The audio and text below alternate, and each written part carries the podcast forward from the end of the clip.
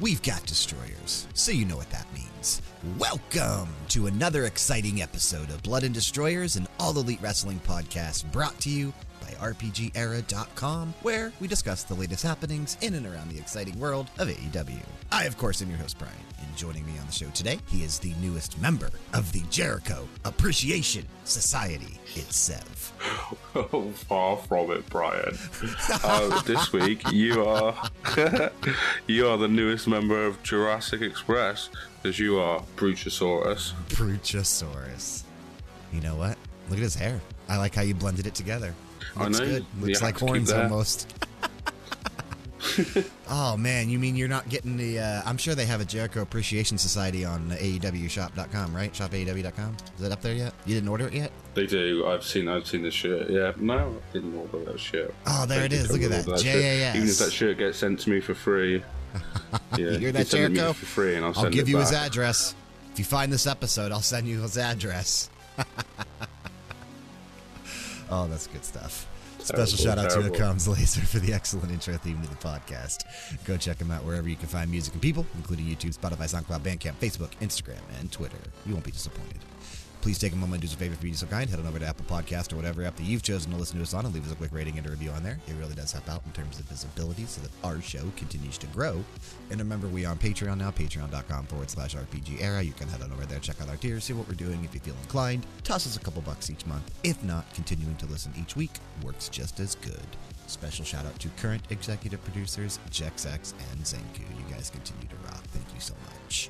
Um, Sev, before we get into the main portion of the show today, recapping the last week of AEW's content, we do have to give, uh, you know, two unfortunate shout outs here at the beginning. Uh, we do want to send our, bell, uh, our best well wishes to Big E, who suffered a broken neck on SmackDown this past Friday. Uh, I Mhm. believe, if I'm remembering correctly from the news article, it was a C1 and C6 vertebrae, which is scary, especially your C1. That's very scary. Um, he landed square on his head. Like, I happened to see the footage. Um, I don't know. Did Ridge Holland screw that up? I didn't really see it that well, but did you happen to check it out? I'm not sure who screwed it up. I've I've seen it. Yeah, but he didn't. He doesn't require surgery. Is that right? He's basically. Yeah, no Uh, surgery he's- was he's required. Yeah, no surgery required. He is obviously going to have to miss some time, but um, it could have been way worse. It's thankful that it wasn't.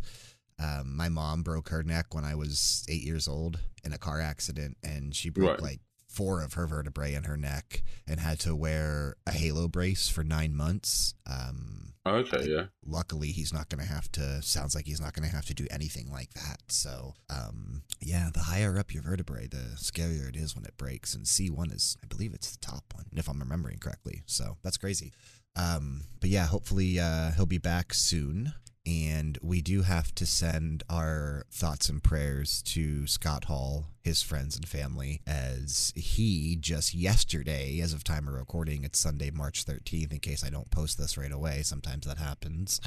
Um, he had three heart attacks yesterday and is now on life support. And that shit sucks, man. Yeah, it really does suck. Um, as you've just said, well wishes, thoughts, and prayers out to him. Mm, Best of luck to you, Scott Hall. We'd like to, we'd like to hear you're okay. Yeah, we're definitely on, pulling buddy. for you. Definitely pulling for you. Um, shitty situations, both of them. Obviously, Scott Hall's hmm turning out to be a little bit more worse here, but um, hopefully they both pull through. Hopefully they do. We'll hopefully have news on uh, on Scott Hall in the next couple days. Like I said, hopefully he makes it. I really hope he does. All right, Sev, let's move away from that and let's try to have some fun. Focus on the last week of AEW content because I feel like Dynamite was great. Okay. Dynamite was great. yeah. Dynamite was great. Rampage, eh, okay. It was okay. Di- Dynamite was great. And just Dynamite alone was a good solid week of AEW for me. hmm So for the listeners at home, me and Brian haven't discussed any of what's happened this no, week before I, we you started haven't even recording. you haven't even talked in Discord yet about anything that you've watched. This is, I think, a first. So I didn't watch Rampage until yeah, I didn't watch Rampage till this afternoon, and I kind of watched Dynamite in like two separate chunks, one one Thursday morning and one Saturday, the last hour Saturday morning, as I've been working most of this week. Um, so yeah, I thought I'd just save all my thoughts for this. Okay, I appreciate that. I I watched Rampage on Saturday. I actually forgot about it. I was knee deep in Elden Ring, as has been happening over the last week and a half, two weeks or so, and just totally forgot about Rampage. So I you and everyone else I know, yeah. I know, I know. I have been playing some WWE 2K22. We will be talking about that on the show, this show actually, probably next week as well. Uh, Sev, you and I will be talking about it for Max Level this week. If you want a little bit of a preview of what I Mhm. think on WWE, check out Max Level this week. Next week, we'll have a more expanded discussion for Blood and Destroyers for the beginning of the show where we talk about like the GM and universe mode and stuff. But um yeah, I forgot about Rampage, so I didn't watch it till Saturday. However, I do think this was a really solid week for AEW, kind of after a pay per view, doing a reset, so to speak, in storylines. I really appreciated what they did here. Uh, when we get to Dynamite, I have a lot of good things to say. Let's recap Elevation and Dark before we get there, however. We'll start off last Monday on March 7th with Dark Elevation. We had six matches. Lance Archer defeated Cameron Stewart. Ruby Soho defeated Session Moth Martina. Daniel Garcia defeated Ray Jaz. Scorpio Sky defeated Sean Dean. Kris Statlander defeated Emi Sakura. And Wheeler Yuta defeated Aaron Solo. I believe this is the elevation that was recorded before the live Rampage in Orlando before the pay per view, if I'm not mistaken. Okay, so this is the one that had the ROH stars on it, wasn't it? Because it had uh, Session Moth Martinez, she was there. You said Blake Christian was on this one as well? Um, no. No, he was not. No, okay. But I definitely, I definitely watched this, uh, this elevation actually. Like I don't usually watch them, but I watched this one. Um, highlight for me was definitely the Wheeler Yuta match at the end. He just did this nice little spot when the ref wasn't looking. He was on the top rope and he, uh, he purposely he like uh, shimmied back down and then played out that um, was it QT had uh, hit the ropes, so therefore he Yeah, because he uh, was, aga- caught he was against Aaron Solo. and then um, yeah. Yeah, yeah, that's right. So then QT got ejected, and as he was getting ejected, uh, Wheeler U was like uh, sticking his thumbs up to him as he as he just played him, uh, very much like an Eddie Guerrero style. Um, so yeah, that was a really cool spot. To be fair, Yeah, this was that was actually a really good uh good main event. Um Wheeler Yuta, as we talked about on the show a few weeks back, is surprisingly good when able to be showcased properly. And I think Aaron Solo was definitely a good opponent Mhm. for him for that. So, because Aaron Solo is actually really talented as well, and doesn't get to showcase it that much. So, we will move on to Dark March 8th. Tuesday night, we had several matches one, two, three, four, five, six, seven, eight, nine, ten of them. Anna Jay defeated Marina Tucker. Scorpio Sky defeated Sunny Kiss. Red Velvet defeated Kiera Hogan. Top Flight defeated the Wingmen's Peter Avalon and Ryan Nemeth. Kris Statlander defeated Kelsey Reagan. Ruby Soho and AQA defeated Emi Sakura and Diamante. The Butcher and the Blade defeated Colt Cabana and Alan Angels. Nyla Rose defeated Skye Blue. Jay Lethal defeated Serpentico. And in the main event, Private Party defeated Lee Johnson and Brock Anderson. Decent dark. Pretty decent dark. so did you did you watch this Dark? Uh, on the background, like usual. I know. I was just gonna ask. Did, yeah. So who was part of the? This will come into the discussion later on. But who was part of the Wingmen? Uh, the you said the Wingmen took on Peter Avalon and Ooh, Ryan somebody. Nemeth. It was Peter Avalon and Ryan Nemeth. right. Okay. And Top Flight is who they took on, which was a good match. Yes, okay. It was a good match. It was a good match. But yeah, we will talk about the significance of the Wingmen a little bit later on because, yeah, Yeah, I, don't yeah. Know, I, I don't know that they're going to be a faction much longer. So, um, nice to see Skye Blue as usual. Nice to see who else was it good to see on uh on Dark? Oh, Jay Lethal, of course. Always nice when we get to see Jay Lethal. Yeah. Yeah. I just wish we got to see him more on Wednesdays and Fridays and not on Mondays and Tuesdays. so, so, decent dark, though. Decent dark. But let's move on to Dynamite because that is the show that I am most looking forward to talking about this week for the podcast. I had a lot of fun watching this show. Again, the first TV show after a pay per view usually is pretty good, usually has a reset in storylines. I think they did a really good job here. And I'm going to say it now, and I'll point out each time it happened. I cried several times during this dynamite. Not like bawling crying, but tears rolling down my, out of my eyes several times during this dynamite. I definitely had a moment where I cried myself during this dynamite, but we can get to that in a little bit. Yeah, Um, I'm sure it's one of the same yeah, I think this did. show should have probably have about yeah, this show should have about 20, 20 takeaways because there was so much packed into this reset that it was ridiculous. Yep, I uh I took notes actually. I'm looking at them here and I didn't number them because there were Mhm. so many. there were so many. I filled up two pages full of notes to go through over the show. So, we are going to run down this dynamite as best we can because again, it was a very very packed show. So we kick things off. What what where were we at? I don't even remember. We were in somewhere in Florida. Fort Myers. We figured it out. It was Fort Myers, Florida. Um really good show and they kicked things off and I thought an unusual way. And I even mentioned that in Discord at first. I was like, "Oh, weird. We're starting off with Jericho and Kingston kind of in the ring reconciling from their match from the previous night and it's just Jericho at first, and you know he's got this like super humble slash relaxed look on his face. His hair is much more relaxed, and he just comes out, starts apologizing for not living up to his word, and you know wanting to make things right with Eddie Kingston. So he calls him out.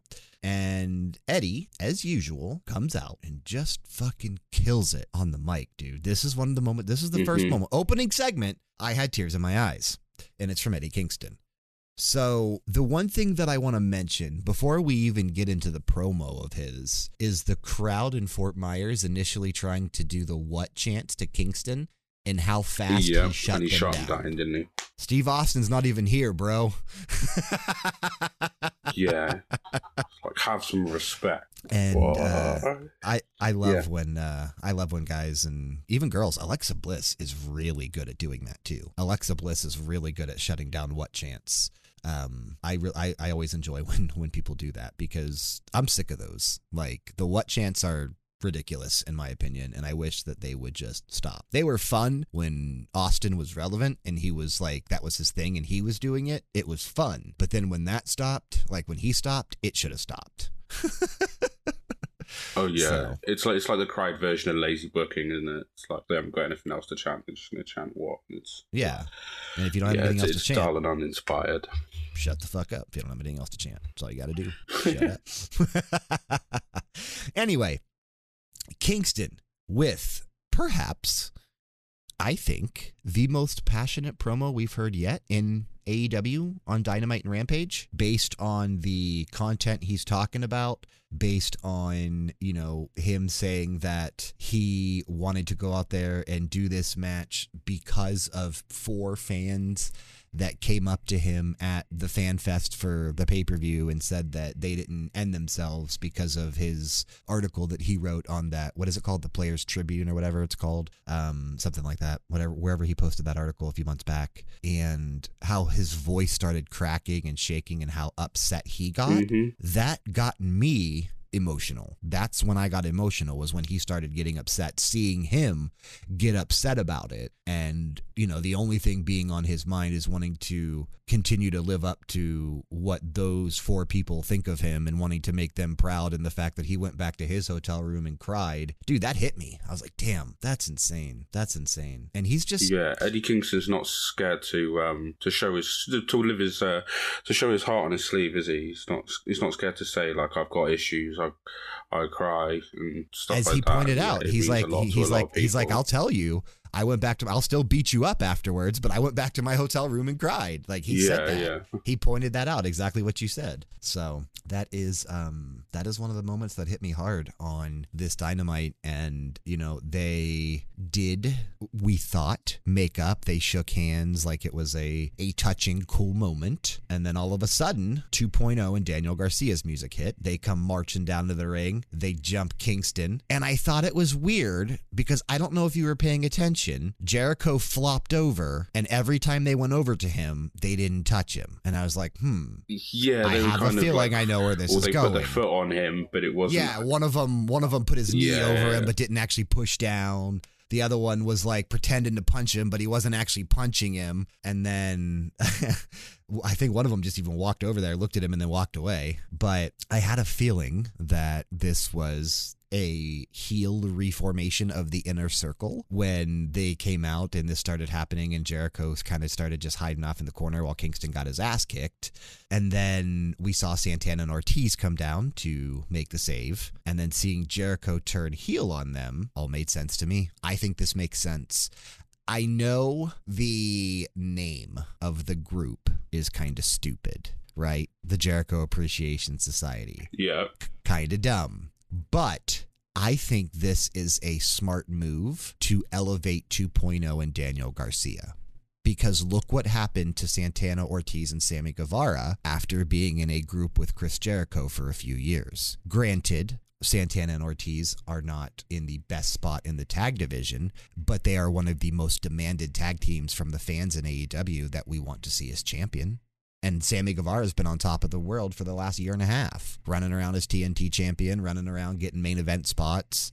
I mean, and I didn't know who he was before AEW, before he joined the inner circle. Yeah, that's fair enough. He was on Lucha Underground for a bit, wasn't he? I think he was. All right. I think he was, but I'm not Yeah, 100% sure. Um, Jake Hager, obviously sticking around, right? Because what else is he going to do? Face bomb. Yeah. like, what else is he going to do? Uh, he's got to stick with Jericho because there's literally nothing else for him to do. So Jericho's face, Hager's face, Jericho's heel, Hager's heel. That's fine. Um, hmm I like how he pretended to be torn. He he doesn't care. And Sammy Guevara obviously had already quit the inner circle a few weeks prior when they started having issues, remember? So it doesn't matter that he wasn't out there, but I have a feeling that he's going to help out Kingston, Santana, and Ortiz against what do you want to call them? Jericho and the skin tags? Well, I was going to say, yeah, they're just about a bunch of tag-alongs now, aren't they? They're they're all rubbing. they're all just trying to get the Jericho rub. So I, th- I thought of calling them um, Jericho and the Skin Tags. Um, that's a bit gross. I did come up with a different name. I thought of calling them Two Point Circle. I think it kind of blends both of them together. I think I'd rather stick with that one. Um, but yeah, it definitely looks like we're going to need a fifth man here. Like we've got 2.0 Daniel Garcia, Jericho, and Hager, and then on the opposite side have Santana, Ortiz, Kingston, and uh, Sammy, Sammy, Sammy, Sammy. Um, so then we need to even it out. Do we need a fifth person, or we're just going to just push Jake Hager aside and not actually push- have him in? push, push him to the outside of the ring. Yeah. Doesn't Is this where we get Kip Sabian um, joining back in? Maybe. like I, I don't think the box on the head thing works to go into this angle, but I was just he's just a random person that's always about, isn't he?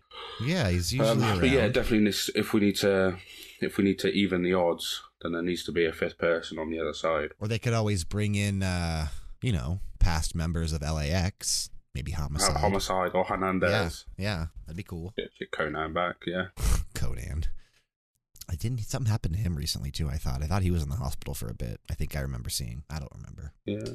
We've seen we've seen Konnan in AEW before, haven't we? We have, yeah, with Santana and that, um, Ortiz. Yep, he was in the the the yeah, when they were, Stadium Stampede, right? The initial one, the first one. was that where they went into like the fake nightclub thing, and he was Yeah. just like stood there. Yeah. yeah. yeah. That's the one. That is Cool, yes, one. he's been about. He's been about. It. Yep.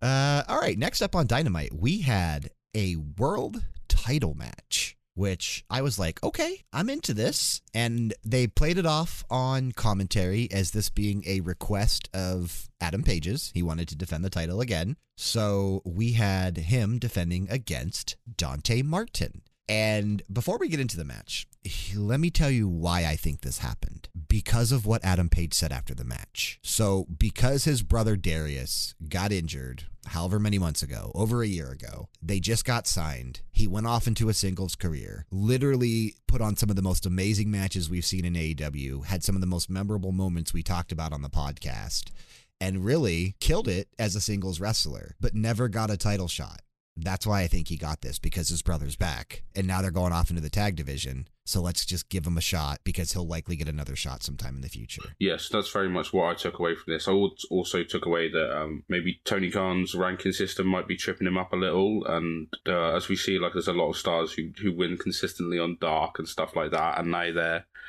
now they're kind of having to be put near the top of the rankings. Um, so he kind of needs to, in the same way he's resetting the storylines, he kind of needs to push everyone out of the way that's been up in the rankings. Um, but yeah, yeah, Dante Martin does need to go back to to join top flight so that they can go into the tag division because there's no there's no point having him in both sets of rankings.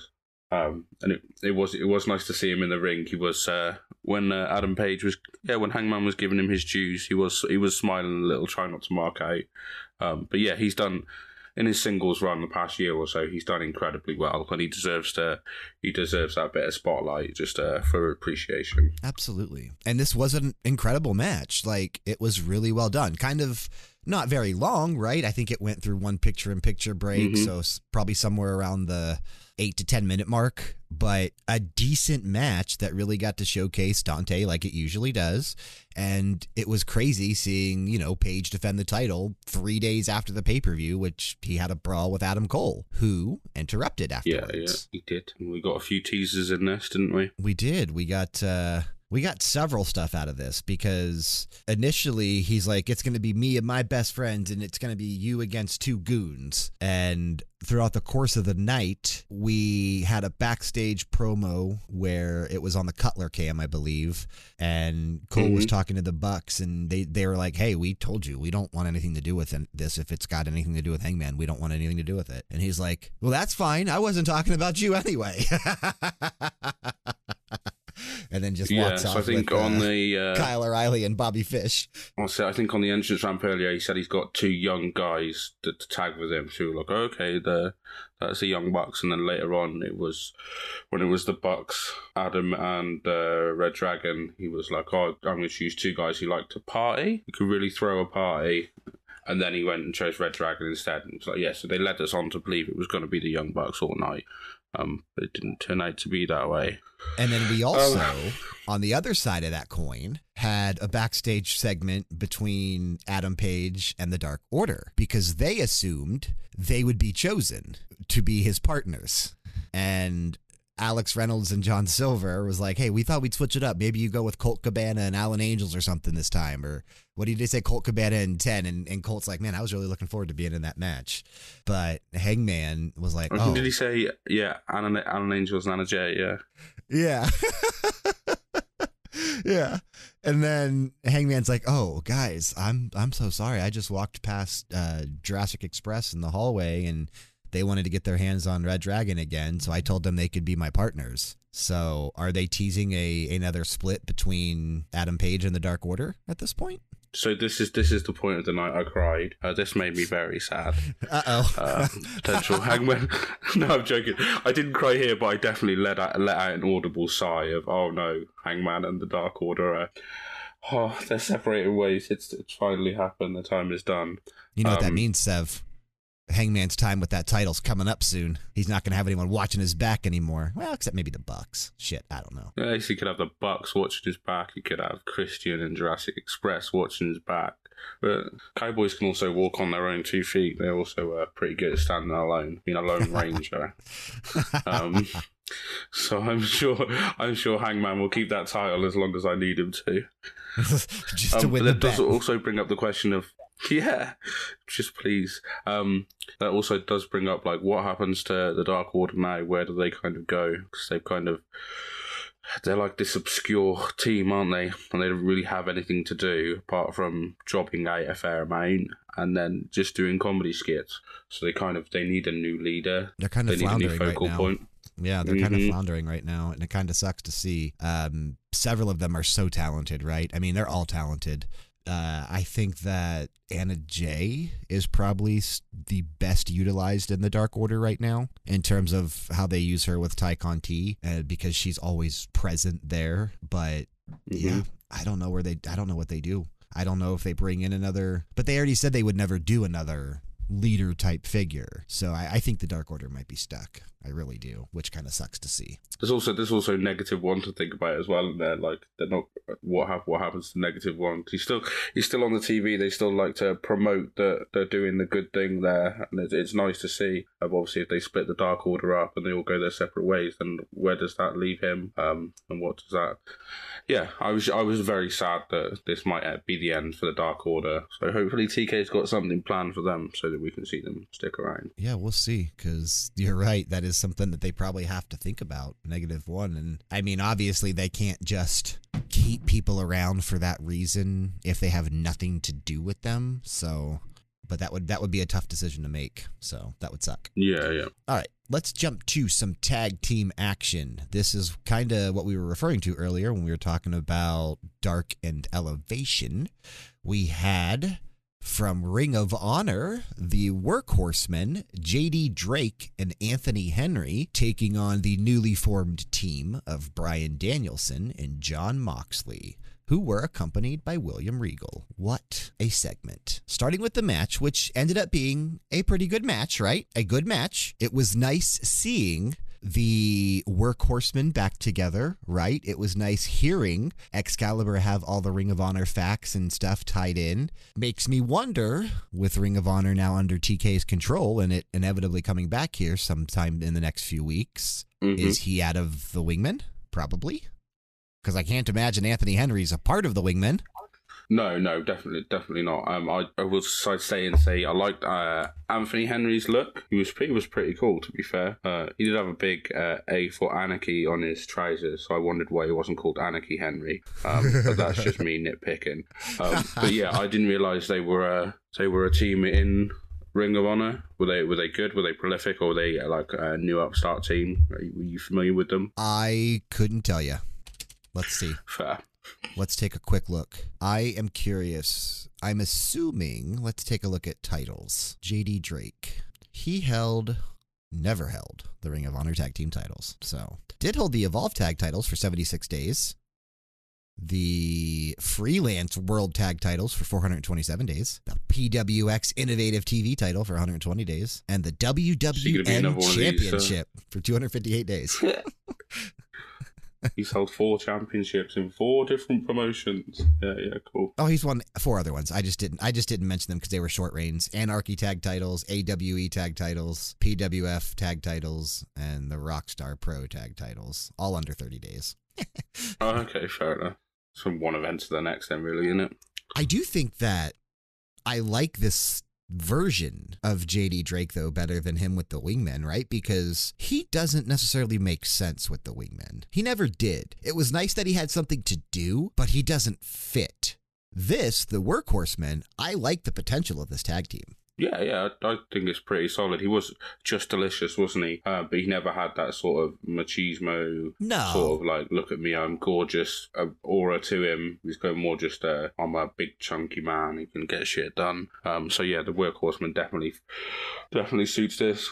I will mention during the match, um, because I love picking out shitty spots, that uh, Suicida from Mox uh, was flaccid as fuck. Like he, he barely got out of the ropes. Do you recall Oh spot? yeah, yeah, I know what you're talking about. Yep. Yeah, it was it was sloppy. So very very sloppy. Yeah, I do remember that. It was unfortunate. But after the match, we got another cry moment. we did. Uh, I um, I I got real choked up during this one. So even more so than Eddie Kingston's at the beginning, which I still think Kingston's may have had more, you know, like passion because of the way that he speaks, but man, something about Regal is captivating. Regal is so good on the mic. It's so nice to see him in AEW. I love the the shade he threw since I'm no longer needed at my old job. I thought that was really funny. Um hmm and I, dude, so first off, he went longer than he was supposed to. We'll go ahead and mention that, right? He even mentioned it on social media. He went Yeah, over did his allotted time. apologize for that. Yeah, Yeah, he yeah. said sorry. He went over his allotted time, but he had a lot of things to say. And one of the first things that I, that I and, and he- so let me rephrase that. He had a lot of things to say that he's never really gotten to say in front of a live audience. Yeah, yeah. And he took that time to do so, and I do not blame him for that. And I and I would have I could have listened to him talk the rest of the night. That could have been the rest of Dynamite. I'd have been okay. So he first started off by thanking Tony Schiavone because when he arrived in the U.S. 29 years ago, Schiavone was one of the first ones that actually helped him. And he got real emotional during that moment. And it made me emotional. Mhm. Yeah, old friends, mate. Old friends. And you even probably, you know, because Regal from your neck of the woods, I mean, you you might be even more familiar with some of his early stuff than I am.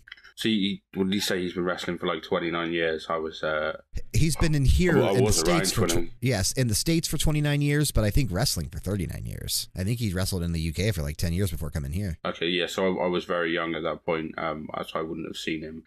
Um, but I've definitely been and watched shows in his hometown. Um, but yeah, as you said, there's something so captivating about Regal, the way he talks, and literally the only way to describe it is that he's Regal. Like he's got that British gentleman way he speaks, and very much as he said, like he's a rogue and he's debonair and a decadent, and he is. He's just very Regal, isn't he? It was it it was so cool. It was so amazing to see and though I think the the pacing and the tone and the words used of the in the promo was a little funny at times, right? Like when he was talking up Danielson and he's like, "Oh man, we sat down for 5 months 10 hours a day. I told him what not to do. I, we watched videos. He is the perfect wrestler. He is he is what I should have been, but he doesn't have my problems. And he turns to Mox and says, "And you're just fucking crazy." Basically. yeah, yeah.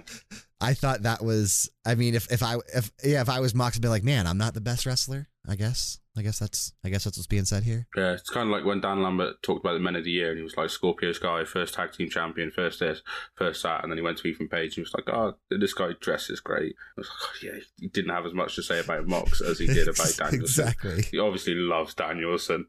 Um, but yeah, yeah, the bit that got me was uh, Regal getting choked up about his own mortality. What did he say? Oh, yeah. not long left for this world. Yeah, 53 years. He's like too many uh what did he say? Do you have it memorized? He said too many empty, but yeah, yeah, yeah, yeah.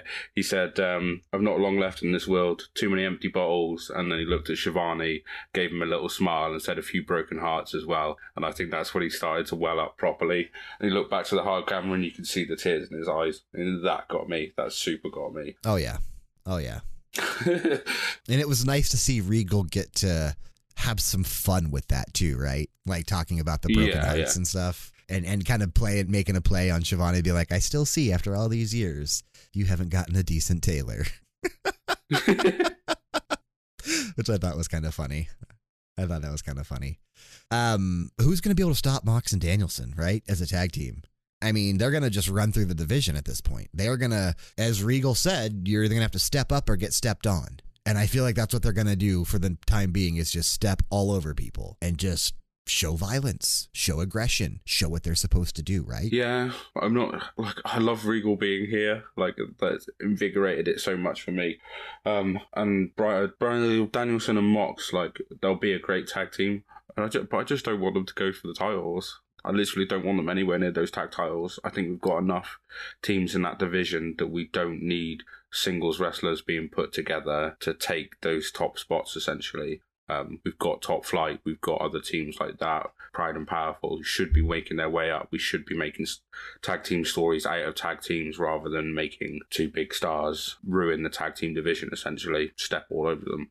So I'm kind of torn of what I want to see here. I still don't think this team is long lasting. I still think it has a short tail. Like I talked about a few weeks ago when I said I wanted to see this happen. I still think it only lasts for maybe six months to eight months or so before it implodes and they have another match against each other. Okay, you know what I mean? I still think that mm-hmm. happens out of this. And Regal will be highly involved, obviously. will he wrestle? No, but he could be the referee. I don't know. That'd be interesting. Does he, I saw something the other day. Did he get moved? Didn't he get put onto the active roster in on the AEW website, or was that Oh, that did he really? around with me? I don't know. I haven't I think honestly. he might have been put onto the. I haven't looked. I yeah, have I not think he looked. might be on the active roster rather than the um, the manager section. I'm not oh, sure. he he actually is. He's got a he's got a win loss record. You're right. You're totally right. yeah. You're totally right. So he could wrestle. You are absolutely right. That is insane. I did not realize. That's crazy. Good for him. Let's see him in the ring. Shit. I'm sure he can still go. Look at Sting. oh, right, man. yeah, yeah. All right. What did we have next? They said because the title match between Adam Page and Dante Martin, quote unquote, didn't go the distance, according to Tony Khan, he booked a standby match featuring Wheeler Yuta and Pac. And I'm sure you were excited to see Pac, but I I Pac. was a little disappointed that as soon as this match started, they went to instant picture in picture. He did, yeah, yeah. this match started off and like, all right, we'll be right back. We gotta go, but we're not going anywhere. It'll be shown in picture in picture. And then they came back and the match ended like two minutes later. So maybe that's where Regal messed up. Maybe that's what Regal's referring to. Like if he hadn't spent so long in the ring talking, that maybe that match would have started, gone for two or three minutes before we cut to picture in Oh, picture. And uh, Maybe, maybe, maybe that's the match that suffered because of it. Maybe you're right. I didn't think about that. But yeah, it was that. very, it was very odd to uh, start the match and go straight to picture and picture, and then and maybe maybe the wording that TK used, right, a standby match, and tying it to Adam Page and Dante not going long was the best way to not blame it on Yeah, yeah. at the time. Yes, yeah. And see, um, I watch on the Fight app, uh, when it goes to picture in picture, like the screen doesn't change; it still stays the same screen. We kind of hear the commentators; they get, uh, they get like less enthusiastic. They still talk, but they're not. Oh my god, that sort of stuff. And the match sort of slows down. So whenever picture in picture comes on, I can kind of pick up my phone and browse through my phone and kind of watch through my side eye. Um, so yeah, for this for this match to go straight into that, I kind of tuned out of this match, and then, as you said, it didn't go much longer after it came back after the break. Um, so if I logged in to Fight, you do you, you pay for Fight, right? Yes, I think it's like five ninety nine British pounds sterling. I wonder if I logged in and set my VPN to the UK if I could just watch it without picture in picture. Maybe. I wonder. So the the only downside is that when it goes to um, when it goes to actual adverts, we just get the dynamite splash screen. So you just sat looking at that for about two minutes. Uh, Oh damn! So it does. I think so I- it doesn't even show. It doesn't show what happens during the picture in picture. No, so picture in picture, we get to see everything, but then when it does a like an actual commercial break, we just get Oh, the I dynamite get. splash. I don't screen. give a fuck about that. That's what I prefer. I love catching the replays of the fight streams. That's what I prefer. Oh man, I wish I could watch it like that. I'd be in heaven. That's how I would prefer to watch it. Um good match though, right? They they made the best of the time that they had together. We had a pretty awesome avalanche brainbuster uh, that that Pac did to Wheeler Yuta that I thought was really cool. Mhm. Um I mean, like I said, they only had a few minutes, so they made the best that they could. So it wasn't a it wasn't an amazing match, but is what it is. Yeah, the Orange Cassidy is injured. He injured his shoulder, didn't they? They referred back to him being thrown out of the ring by Keith Lee. Uh, and it turns out he did uh, did do him some damage with that, as we thought he'd overshot that. Um, yeah, so he is injured, which like I don't like to say good. People are injured. I don't like to uh, praise that, but Orange Cassidy gets featured a lot on Dynamite, and I do injuries feel like injuries it may be open up to- opportunities. You're right. Injuries open up opportunities. yeah, just let him let him step step back a little bit, uh, take a little bit of time, and then come back with something to actually do um, and give that spot to somebody else. Um, so yeah, shame he's injured, but good that he gets to take a little time. We get a little break from him. I uh I can't wait to see Danhausen come back from his injury. I want to see him in the ring in AEW. Yeah, we, I've never actually seen Danhausen wrestle, so um, it'll be exciting to see what he can actually do. Yeah, he's not bad. He's not bad. Would I say he's amazing? No, but he can do some cool stuff, and it'll be nice to see. Yeah, Uh, next up, we had our emergency board meeting of the Andrade Hardy family office, and we all knew what this segment was for. I mean, if you didn't know, I, then you, yeah. you've been living under a fucking rock. so I mean, it was kind of it was kind of cool that they did the whole, you know, voting Matt Hardy out Thumbs with up, Private down. Party, thumbs down, kind of a reference back to Batista, right? I thought that was kind of cool. yeah, yeah. Um seeing Matt get kicked out, obviously we knew that was going to happen. Seeing the Andrade family office stay together after this segment, I did not expect to see happen, Mhm. but but good for them if they're planning on running it with it with Andrade as the leader. Um, I mean, it gives him something to do because what else is he doing right now? But Yeah, yeah. I loved the fake out when Matt started getting jumped of having Darby and Sting come out first. I loved that. And I also loved the fact that it put Yeah, Sting see, in the ring with Jeff Hardy. Right, that was my favourite bit. I was I was more glued to not to Jeff Hardy, more to like Sting. I was trying to see Sting give him the stink eye. Which he did but not. Yeah, that, that was no, no. He's he's he's a professional, isn't he? He was never going to do that. And Um, he just put up his own article a couple days ago on the, the Players Tribune where he talked about his own demons and stuff that he went through. Yeah, so I, I started reading that this morning. Actually, it's a great read. I'm about halfway through, but my bath got cold, so I had to get out. Um, so yeah, I suggest I suggest everyone um, get into the Discord or go just go and find that um, find that and read it. But it's it's a really fascinating read, to be fair. Bathroom. But yeah, it was cold. also I was I was sat in the bath reading it, and then I think yeah, it took me a while, and the bath was getting cold, so I had to get out. um, I just picture you with bubbles and candles lit and some some mellow music and you just reading Sting. Maybe I listening to had maybe, there, maybe listening to some Sting and the Police on on on the radio. Maybe. Uh, maybe if I knew any Sting and the Police songs, I'd start singing them. But no, I don't. Um, but yeah, back to the match. Um, it was also we were we were trying to see Sting side eye Jeff Hardy, but then we were also looking at uh, Darby Allin, trying not to mark out at Jeff Hardy because Right. he's obviously a massive influence to him, isn't he? Um, I think he gets half his shit from that from that persona that Jeff Hardy's. Oh, 100%. I mean, 100%. And I'm sure we're going to see Darby v. Jeff at some point, right? Because that's a match that Darby wants to have. So you know it's going to happen. I'm, I'm going to tie this. I'm going to tie this Yeah, in quickly. If that's all right. Um, uh, tie this in quickly. Um, Darby loves doing spots, as we'll find out a little bit later. Sammy loves doing fucking spots, reckless spots. Uh, we all know Jeff Hardy does it. Uh, so I mentioned to a mate at work today, the other day, that maybe we see uh, see it winner dies last match, Sammy versus Darby versus Jeff Hardy, and they just they just do spots until one of them's left standing. Until one of them literally is dead. Because that's what they're going to do to each other. that's seriously what they're going to end That up feels doing like what themselves. they want to do. Yeah. They're fucking nuts, especially Sammy and Darby at this point, right? Because I feel like Mhm. Jeff was crazy when he was younger. And I don't think, I mean, maybe he would be as crazy now in his 40s.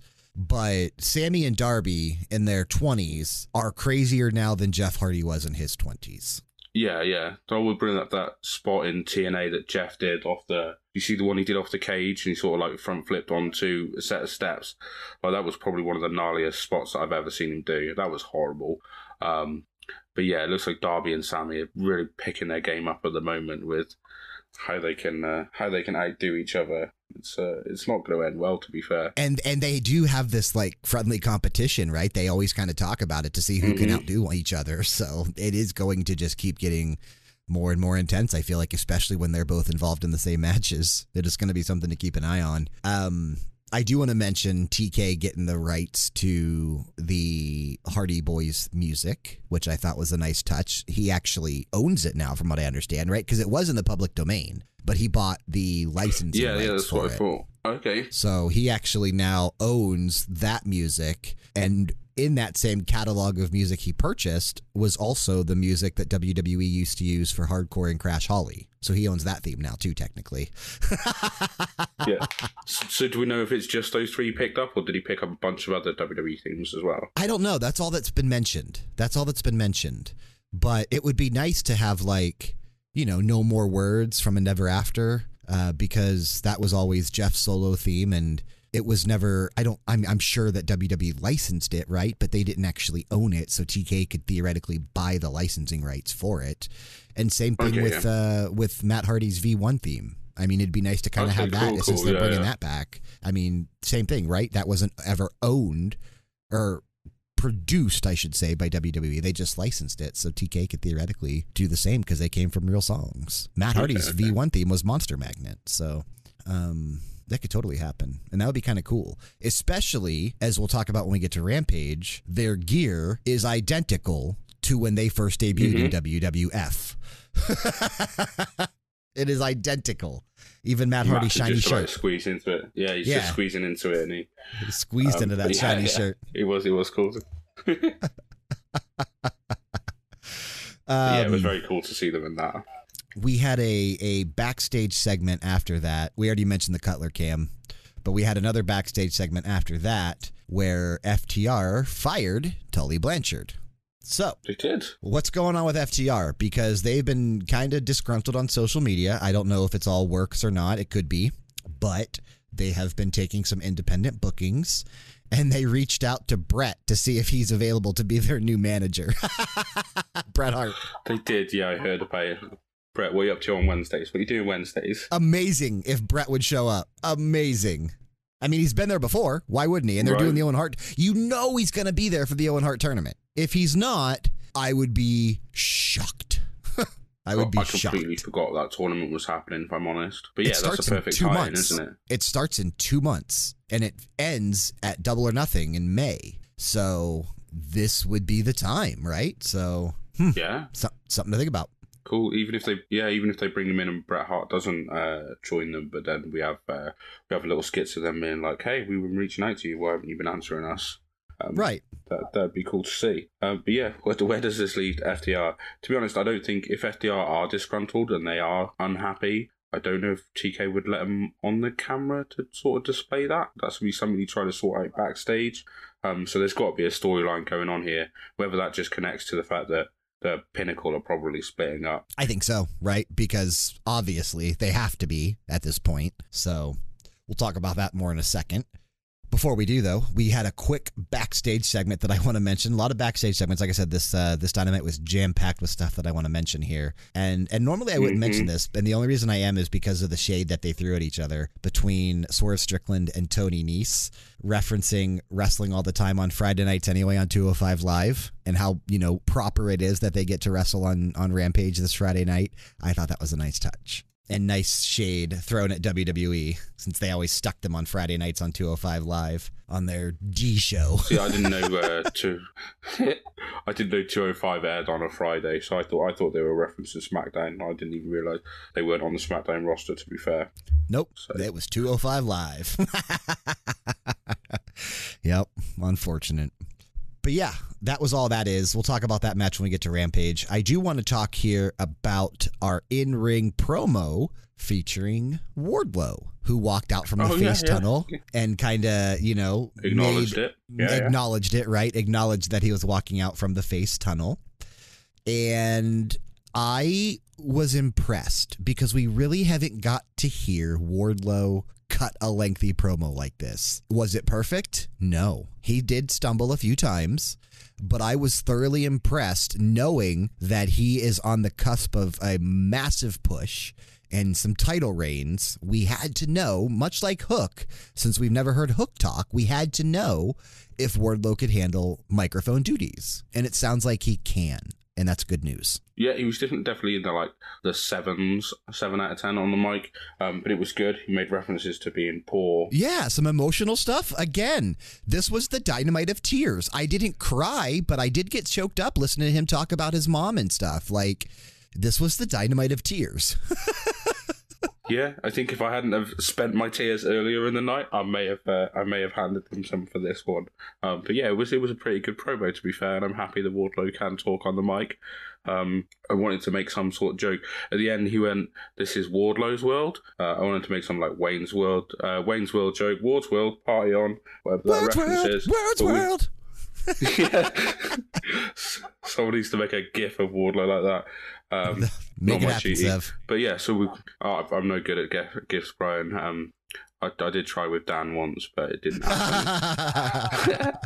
um, but yeah, we've now got uh, Swerve's house in Ward's world in what I assume is Statlander's galaxy in I don't know in Adam Cole's universe. Uh, they're all they're all taking up a piece of the pie, aren't they? they really But are. yeah, that's what I thought. Oh, man, we'll- We'll talk more about Wardlow in just a few minutes because he's got a match on Wednesday. Next up, we had tag team action, and the titles were on the line. It was cool seeing so many titles defended on the show after the pay per view. We had three title matches on Dynamite. Cool to see. Mhm. We had Jurassic Express defending against number one contenders, The Acclaimed.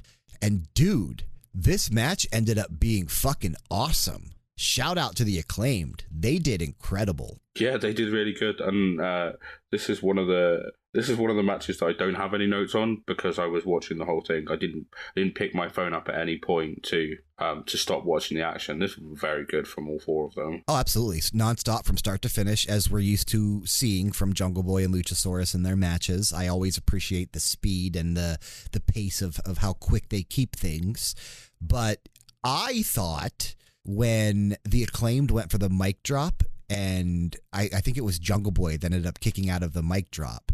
And then they did mm-hmm. another mm-hmm. move to him that like looked insane.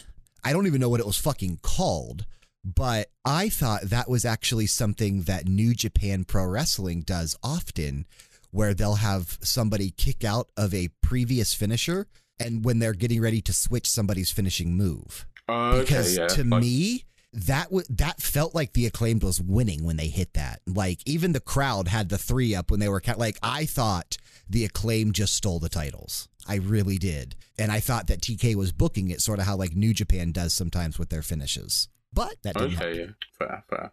Yeah, I don't, I don't recall this finisher off the top of my head. Um, I will have to go back and have a look at it. Yeah, take a look because what they did after um what they did after Jungle Boy kicked out of the mic drop. I forget what Excalibur called it, but they like chucked him up into the air and like drove him down into the mat and he got some pretty good height out of it. And I, I just, dude, it looked crazy and it felt like the acclaimed was going to win when they hit that. Like even the, like I said, the entire crowd expected, I think, them to win at that point. And when Jungle Boy kicked out, it was pretty cool. But yeah, they did, uh, they did end up retaining, so nice to see.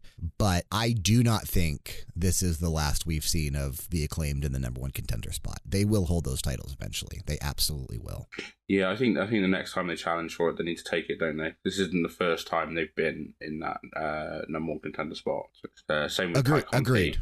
Agreed. And yeah, I don't think they're the next right. And neither one of them are the next champion. So hopefully TK no, holds off no, with no. giving them, you know, future title shots until they're ready at this point. Because I do think Red Dragon is probably the next champions for the tag division. Yeah, yeah. That claim thing kind of goes with what I was saying earlier about how he's uh, his ranking system seemed might tripping him up a little bit. That these these these uh, young teams and these young stars are getting lots and lots of wins, and then therefore they're getting up the rankings, and he kind of needs to well make them lose a title shot so they can go back down, so he can actually bring the storylines into it. Right.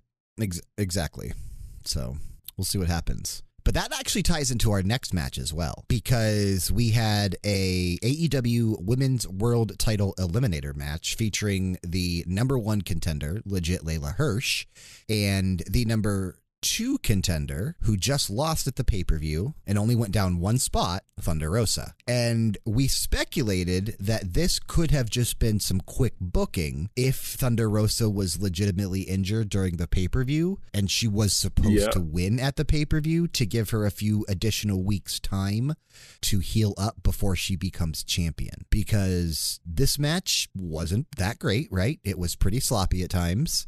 Um, mm-hmm. Thunder Rosa did have her left leg wrapped. I do want to point that out. So I do think that might be the area that the injury could be affecting. She did have it wrapped with that like skin tone wrap or whatever. Um, yeah, I mean, obviously Thunder Rosa was going to win here. I mean, Leyla Hirsch and Britt Baker didn't yeah, make yeah, a ton definitely. of sense. Two heels going against each other. So we knew Thunder Rosa was going to win. And afterwards, we found out that uh, at St. Patrick's Day Slam this Wednesday night, it will be a steel cage match. In Thunder Rosa's hometown of San, San Antonio. Antonio, Texas.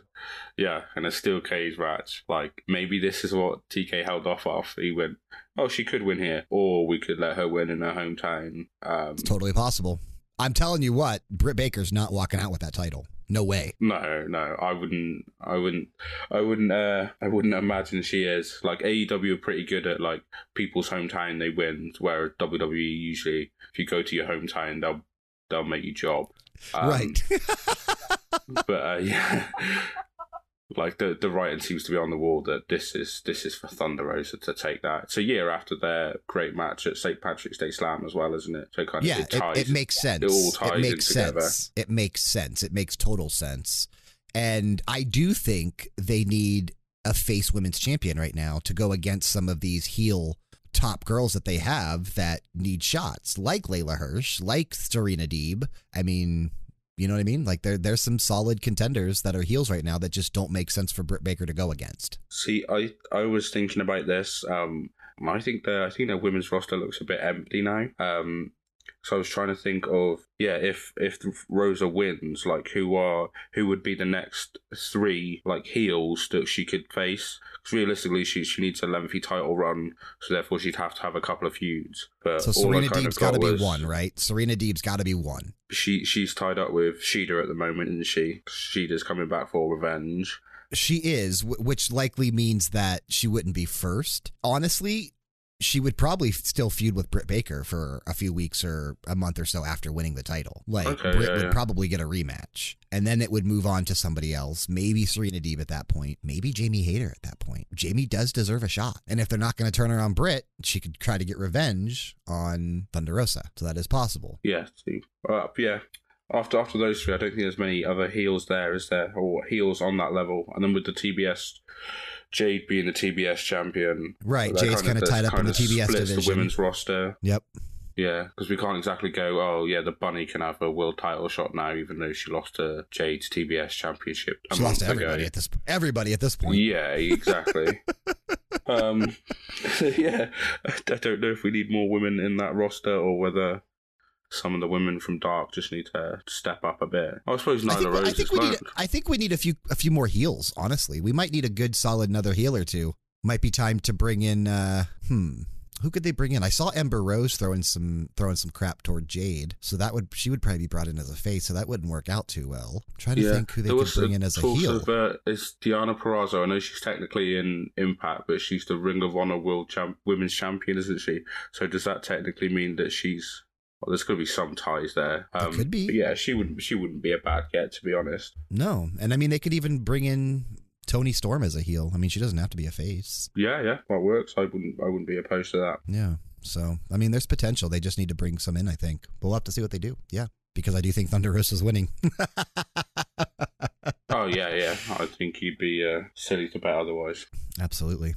And then in our main event for Dynamite, we had the TNT title on the line. Sammy Guevara defending against Scorpio Sky, as Dan Lambert said would happen. It was title versus streak, technically, as they were referring to it on commentary. Uh, this was a great match. I thought this was incredible. And like you were referring to earlier, there was a spot where Sammy had laid Scorpio Sky onto a table outside, went up to the top, and then tried to do a 650 splash through the table and obviously Sky was going to move.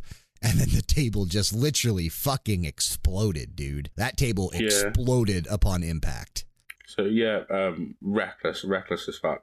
Uh, a six thirty from the, from the turnbuckle to the outside through a table. We all know there's nothing to those tables. They just, as you said, it exploded. Uh, so he basically sat out on his ass onto the or to the bottom. Um, and then we got that whole like I'm not keen on this spot. This I'm injured. Oh no, I'm injured. Um, and then everyone's like, oh, you should leave. And then we'll we'll start to drag you away. And then you get halfway up the ramp and go, no, no, I want to stay. I want to fight. um, but during the picture in picture, Scorpio Sky was like doing the doing the ten count, and the entire crowd were chanting along with the ten count. It's like, why why didn't Sammy get counted out here? I know, like, he wouldn't have lost the title and we needed him to lose the title. But yeah, it was it was very dumb that we had to we had to watch like five minutes of Sammy being, "Oh, I've hurt myself." It's like, well, you did just six thirty out the ring, you dickhead. So it's your own fault. And this is the first I no time I think here, like. I think this is the first that they actually referenced his relationship with Tay Conti on screen as well. Yeah, yeah. because yeah. she she ran out because of that and stayed out for yeah, the rest I think of the that match. Kind of, yeah, tied into the Paige VanZant bit, didn't it? Absolutely, and likely ties into the fact that Sammy is out of the inner circle, so he's probably going to be palling around with Tay Conti now, moving forward on screen. So, mm-hmm.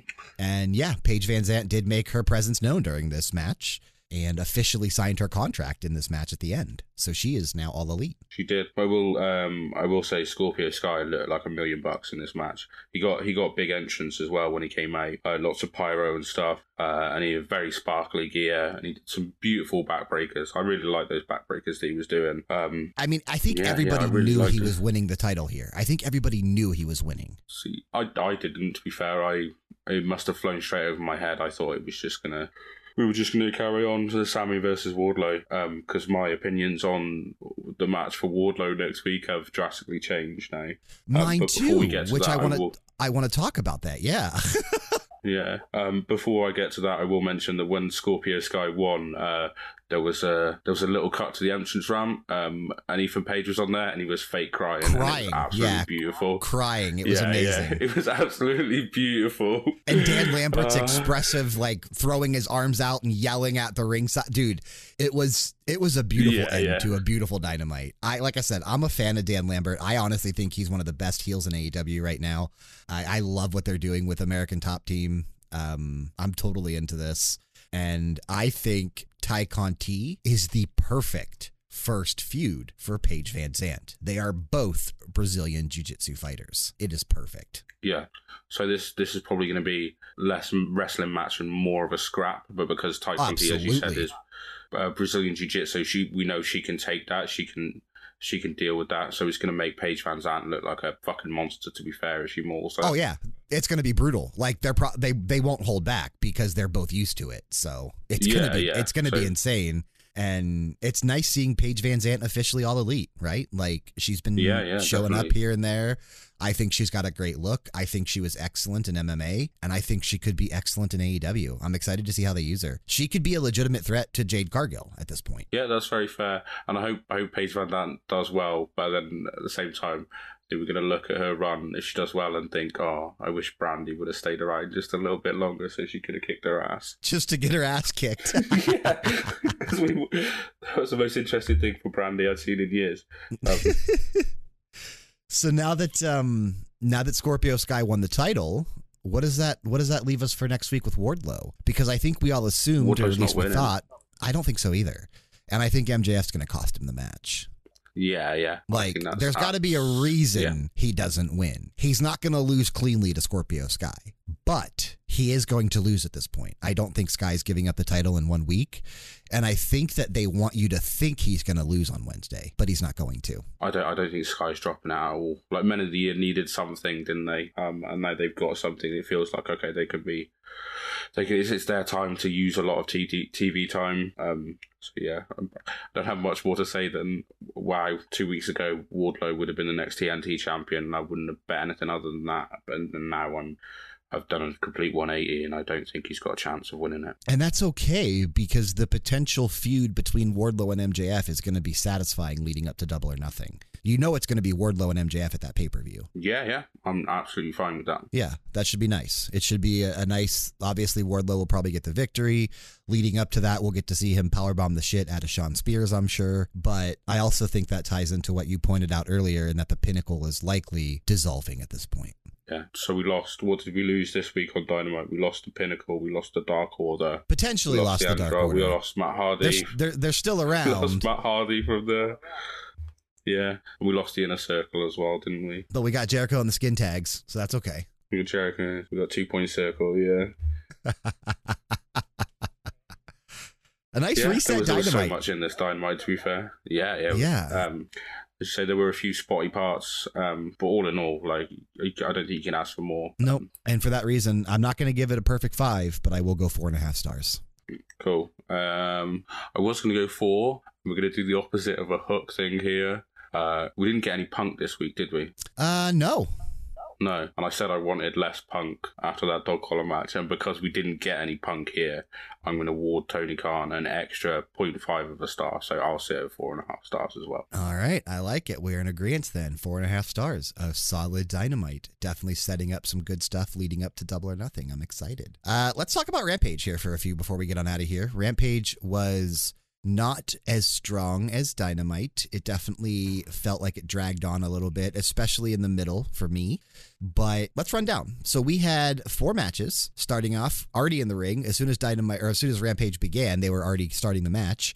It was Darby Allin and Marq Quen, which I will give props. They used Marq Quen instead of instead of Isiah Kassidy in singles action.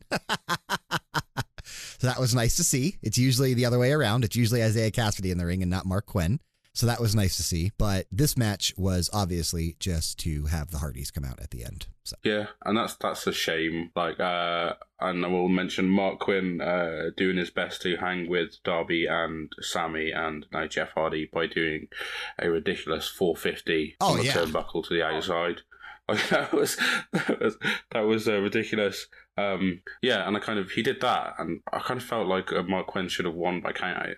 Go on, just let just let him have it. Like this, uh, this rampage was a bit iffy, um, and it was very, uh, very predictable. And then we're getting a lot of these matches where it's you know like Hangman versus Dante Martin. Hangman's winning it. Jurassic Express versus the acclaim. Jurassic Express are winning it. Like we need we need some upsets now. Um, and even though Darby hasn't got a title, and Marq Quen they're sort of doing something, uh, it would have been, it would have been really nice just to see Marq Quen get the win for doing something so ridiculous as a 450 to the outside. Um, yeah, he. Um, so that that kind of, that kind of irked me, and it irked me that like Darby took so much damage, and then at the end just oh, squeaked out a victory because we got exactly the same thing at the end of the night as well. It's two of the same format of matches. I Uh, and noticed that too, right? Very, very, very similarly formatted. Yeah, I noticed that. Yeah, I think that's what my issue with tonight. Cool. And this is where we saw Andrade come out with the members of the Andrade family office to where we realized they were sticking together because he came out with all of them, right? The butcher, the blade, the bunny was out He there, Jose, the assistant, was out there. And that brought out Matt and Jeff, who didn't do anything. They they just came out and everybody ran away from them. Like, are we that scared of the Hardy Boys at this point? I mean, it's cool that they're back, but Yeah, uh, Matt tried to get the delete chant off the ground, didn't he? he did, he did, he did. And it, did worked work. to an extent. Yeah. Okay. to an extent. It didn't get loud, but yeah, it didn't get loud. No, no. I want. I wonder if they will try to bring any of that back though. Any of the broken Hardy stuff. I think they should kind of leave it, uh, leave it where it is. To be honest, but yeah. The uh, the commentary went, "Oh, the Andrade officers like ran away, but well, Sting and Darby were in the ring, and then Jeff Hardy and Matt Hardy were on the entrance ramp. So where did they go? We Yeah, didn't see like, them run off anywhere. Why and why did they run? Because there was still like six of them and only four of them. They still could have tried to fight. Yeah, yeah. Like the butcher's the biggest one out of all of them. Like he should, he should have been Yeah. fine. So a little Come weird. A little weird. Mm-hmm. But I am excited to see the Hardys in action officially. I have to assume it'll be this week, right? Either on Wednesday or Friday, they are going to have a tag match because it won't be long before TK throws them in the ring just to give people what they want. So, Oh yeah, I'm sure it'd be like a ratings bump on it, a Absolutely. ratings boost. Oh yeah, I wouldn't be surprised if it happens at the Patrick's Day Slam. Oh yeah, yeah. Let's carry on. Uh, next up, we had singles action between Jamie Hayter and Mercedes Martinez. This kind of furthering along the feud between, well, technically all of them. I mean, Thunder Rosa was involved in this as well to to an extent, but this has been sort of an ongoing program here. And I was, I was obviously, I, I never complain when I get to see Jamie Hayter on TV, so I was pleased with that. And I was also Mhm. impressed that she got the win. I didn't think she was winning. I thought Mercedes Martinez was actually going to win. so it was nice to get. Yeah, uh, see- it was nice to see Jamie Hayter win. Uh, yeah, I didn't realize it's, it's the lariat her usual finisher. Like I, I, I thought it was just a transitional move at this point. Uh, but yeah, um, I kind of expected this to be um, them all sort of like beating up uh, Mercedes Martinez so that she couldn't interfere in the uh, cage match next week. I think they kind of, I thought they would kind of like put her out of action um, so that odds were more stacked against Thunder Rosa. Um, but it didn't seem that way. But also, um, when Hayter got the win, did they play Britt's music They did. and she turned, she turned, she looked straight at the hard cam, and she was like, "That's not my music."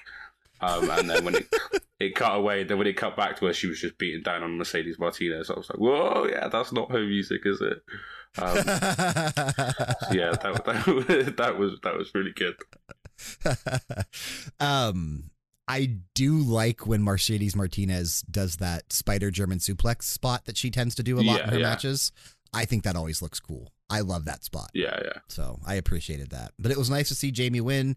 Obviously, this is just furthering along the steel cage match on Wednesday night at St. Patrick's Day Slam. Um, I would have to assume that Mercedes Martinez will likely be out there trying to make sure that Jamie Hayter and Rebel don't try to climb into the cage or something, right? Probably at this point. yeah, yeah. Surprised she wasn't in Thunder Rosa's corner at the pay per view, in all honesty.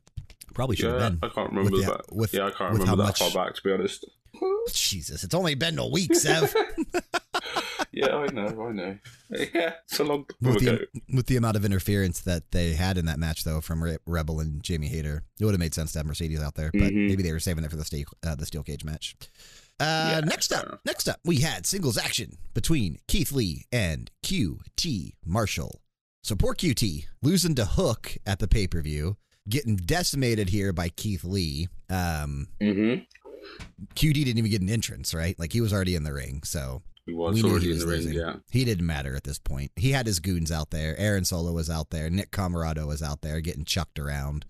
Um, cool to see Keith Lee, right? Cool to see him in these spots, but it'll be nice to see him not stuck feuding with the factory. Like obviously they're they're setting up the feud with Team Taz, which I am very excited to see Keith Lee and Powerhouse Hobbs in a feud. I am very excited for that. Not so much about Keith Lee and QT Marshall.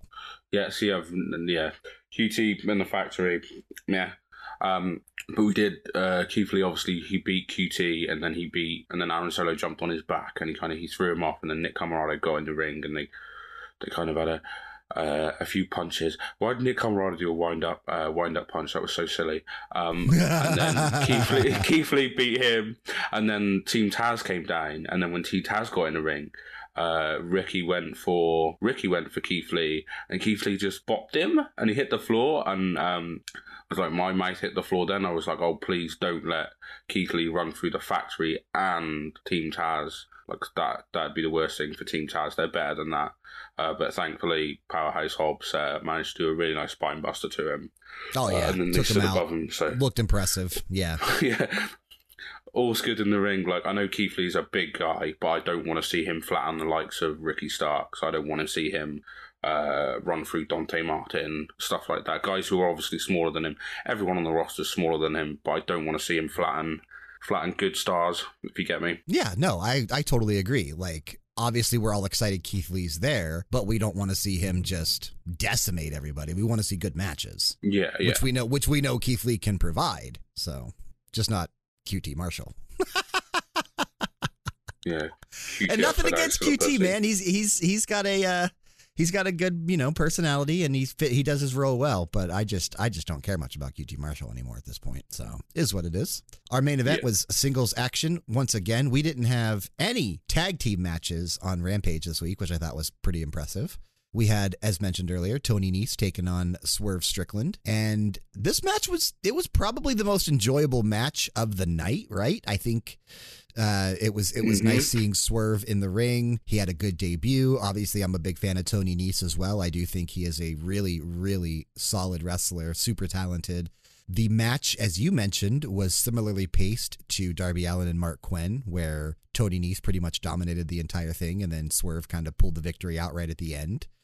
It was it, it is what it is. I'm excited Swerve's there, but I, I hope we'll get some better stuff in the future. Yeah, see, I think this is the first time me actually seeing Swerve in action, um, and I I walked away thinking Tony Nese was a much better wrestler, not just because he had the better amount of offense, but just because he had cooler offense. I thought he just he did really well. He looked much more like a star. Um, so yeah, I wasn't too impressed by uh, I wasn't too impressed by Swerve to be honest, and his entrance music was a bit naff as well. You mentioned that, yeah. Yeah, his interest music I thought was uh, could have been a little cooler, but that's okay.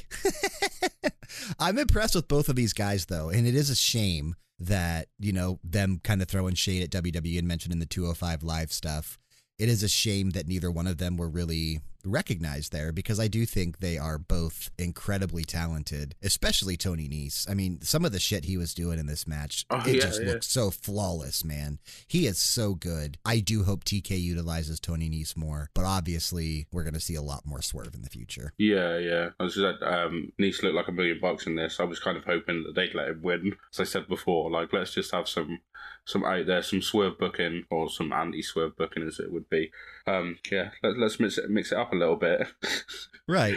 Not Um, to be, though. Not to be. So, yeah, I didn't think Strickland deserved to win this one. To be fair, yeah. good match. Good match, though. Enjoyable Rampage, but not nearly as strong as Dynamite. I think I would probably give this Rampage an average three stars. Okay, so I'm I'm going to sit a little lower. I'm going to give it two and a half stars. Fair enough. Fair enough. I considered two and a half, but I try not to go lower than three if I still enjoy it. Um, three is my baseline. I try not to dip lower if I don't have to. still enjoyed it. See, I think if uh, It did struggle. It did. It definitely struggled. It was okay. If the last match hadn't have uh, taken the same format as the first match, I would have sat with three. Um, but because because that happened, then I think it lost a, it lost half star. Fair And enough. also had no hook, so No I Hook, and I was just about to mention. I was just about to mention we didn't have a single appearance from Hook on either Wednesday or Friday, but that doesn't mean we can skip another Hook of the Week, Sev. It's that time. What that hook gon' be? and it's your turn this week. What is our hook of the week? This this hook of the week is dedicated to uh, the MFN Sean Z because I know he loves them. Uh, we'll go with hookers. Tried and true hookers. Okay. Okay. Tried and true, the I, oldest uh, profession in the world. The oldest profession in the world. I did, you know, I wasn't sure if we would ever go that route, but hook of the week is hookers this week. Give it up for the uh, give it up for your local prostitutes, I guess. it's, it's their time to shine, yeah.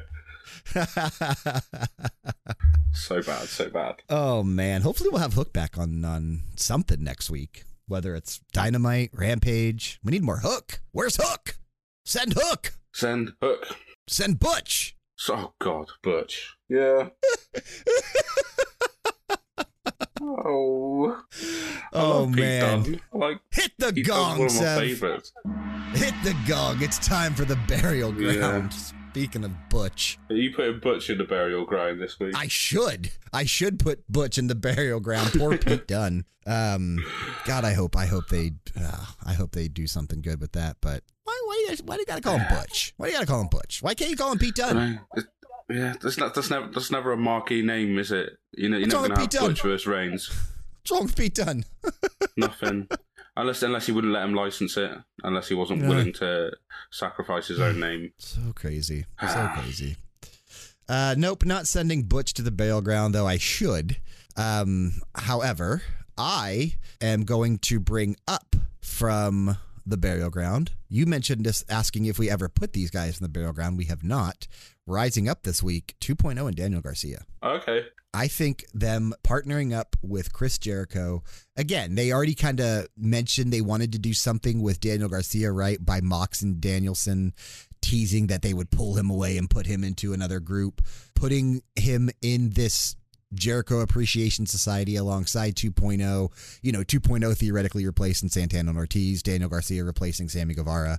Of course, we still have Jake Hager there doing nothing. And then Chris Jericho. I think this could be a huge boost to 2.0 and Daniel Garcia. I really do. I really do. Going down to the burial ground this week and hopefully staying there so we never see him again, QT Marshall. Fair. See, I completely agree with going down QT Marshall. Uh, that's who I would have picked for the burial ground this week. Um, I did ask in Discord if, yeah, 2.0 had been in the burial ground. So I'm sure there was a couple of weeks ago where you were unhappy with uh, how they were being used. I think it was when Eddie Kingston. Was it when? Yeah, when Santana and Ortiz and Jericho faced the three of them, and Jericho Yeah. got tagged in. You, uh, you just. I was upset. I was upset putting- that they were utilized in that role of furthering along that feud. But now it makes Yeah, so I think you said consider. I think you said you Now considered it putting them in the burial sense. ground there. I did. I considered at that point, and I'm glad I didn't. And I was just thinking, I was, yeah, when I was trying to think of names for um, the Jericho Appreciation Society, I went, wait, are they, did we put all of them in the burial ground? They could have been the burial ground alumni or something. Um, everyone we sent down. but no, damn it, you didn't put 2.0 in there. Um, We did not. We win. did not.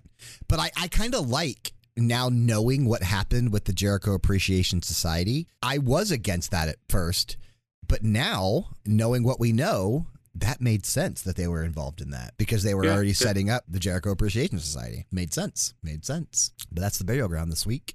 So let's take a look at what is going to happen this week on Dynamite. We don't know anything yet for Rampage this week. All we know for Rampage this Friday night is that it is going to be at a special time of 11:30 p.m. Eastern because of the uh, I think NCAA tournament, if I'm not mistaken. The- NCAA? Yeah, yeah. yeah, the college basketball tournament, which starts soon. I know today was the selection, which I will have to check because I'm going to get have to get my bracket filled out at this point. I usually do a bracket every year. Um, I have no idea what that means. it just means picking which team you think is going to win all the way to the final four and Oh, then all the okay, way to the championship. Just filling out a bracket like we do for tournaments here in AEW sometimes. Um, oh, yeah, yeah. But yeah, Rampage will be at 11:30 this week. Dynamite Wednesday night, normal time, 8 p.m. on TBS live from San Antonio, Texas. We have four matches confirmed. Bryan Danielson and John Moxley will be taking on Chuck Taylor in Wheeler, Yuta. Should be a good match. I'm excited for that. We have trios put action. Chuck Taylor and yeah. Yeah, nice to see Chuck Taylor in there. Uh, I'm curious why it's not Chuck and Trent though, instead of Chuck and Wheeler Yuta. But- Uh, maybe maybe did they they entice Wheeler Yuta along here? Maybe is that where they get him? Ooh, maybe. I was I was just right saying. I look forward to me putting Chuck in the burial ground next week. we'll see. We also have trios action between Adam Cole, Bobby Fish, and Kyle O'Reilly taking on Hangman Adam Page, Luchasaurus, and Jungle Boy. Should be a really fun match. We have the women's title on the line in a steel cage match. I have to assume this is the main event. Dr. Britt Main Baker, event. DMD, yeah, defending against Thunder Rosa. Has to be the main event. Has to be. And then the TNT title match featuring Scorpio Sky defending against Wardlow. And as we already talked about, pretty sure MJF's going to cause Wardlow the the, uh, the match here. He should be the reason Yeah. Wardlow doesn't win. That that's a stacked dynamite. That is Bryan. Just just going over it there. That's that's pretty huge. good dynamite and there still will likely be another match or two added right like we still should have something else on here i imagine we're going to get a hardy boys match maybe maybe the hardys against private party or something right something like that See, that's what I wanted to ask. Is Rampage this week? Does that is that a later start time? it is 11:30 usually- p.m Mhm. So maybe that's how TK will get his ratings for Rampage this week. Is that the ma- the Hardy Boys match will be on Rampage? ooh smart okay that's smart you'll probably put some good some bigger stuff on friday night just to get people to tune in yeah you're right we'll probably see Mhm. the hardys on friday night yep that makes sense to me Yeah. Um, but that's all we know. That's all we know for this week. So we should have some more stuff confirmed here over the next few days. But Sev, I do think that's going to bring us to the close of the episode this week, unless you have anything else you want to mention before we get on out of here. No, I've I've knocking around a few ideas, but I think I'll save them to uh, another episode because this was a jam packed episode. Um, so yeah, let's get on out of it, Bryan. All right. Well, we want to thank you for sticking with us and listening to another episode of Blood and Destroyers, an all elite wrestling podcast made possible, of course, by RPGera.com. Want to help grow the show? Subscribe and spread the word. Details on ways to do just that can be found in the show notes on whichever podcast app you've chosen to listen to us on. And remember, in those show notes will also be a link to our Discord server. Click it, join it, and interact with us. Taking us out of this episode is theme song of the week as usual. Last week, we paid tribute to CM Punk and AFI by going with Miseria Cantare, his Ring of Honor theme that he used for his entrance at Revolution. This week, Sev, theme song of the week falls to you. What are we going with this week? So we're going with it because we may never hear it again. I'm going to go with QT Marshall. Oh, No, we're going to go with QT Marshall, okay? we're going to pay tribute to QT? no, we're going with Jeff Hardy. Oh, No, we're going gonna with the do Jeff Hardy Boys. and we're all going to put. Yeah, hands in the air, everybody. Let's air hump on the way down to the ring while someone's in trouble. I love that he did that even though his brother was getting his ass kicked. He still had to dance Right. on his way down to the ring. So let's pay tribute to that. Oh, it's so good to hear this theme again. Theme song of the week this week is The Hardy Boys. Now hit the music.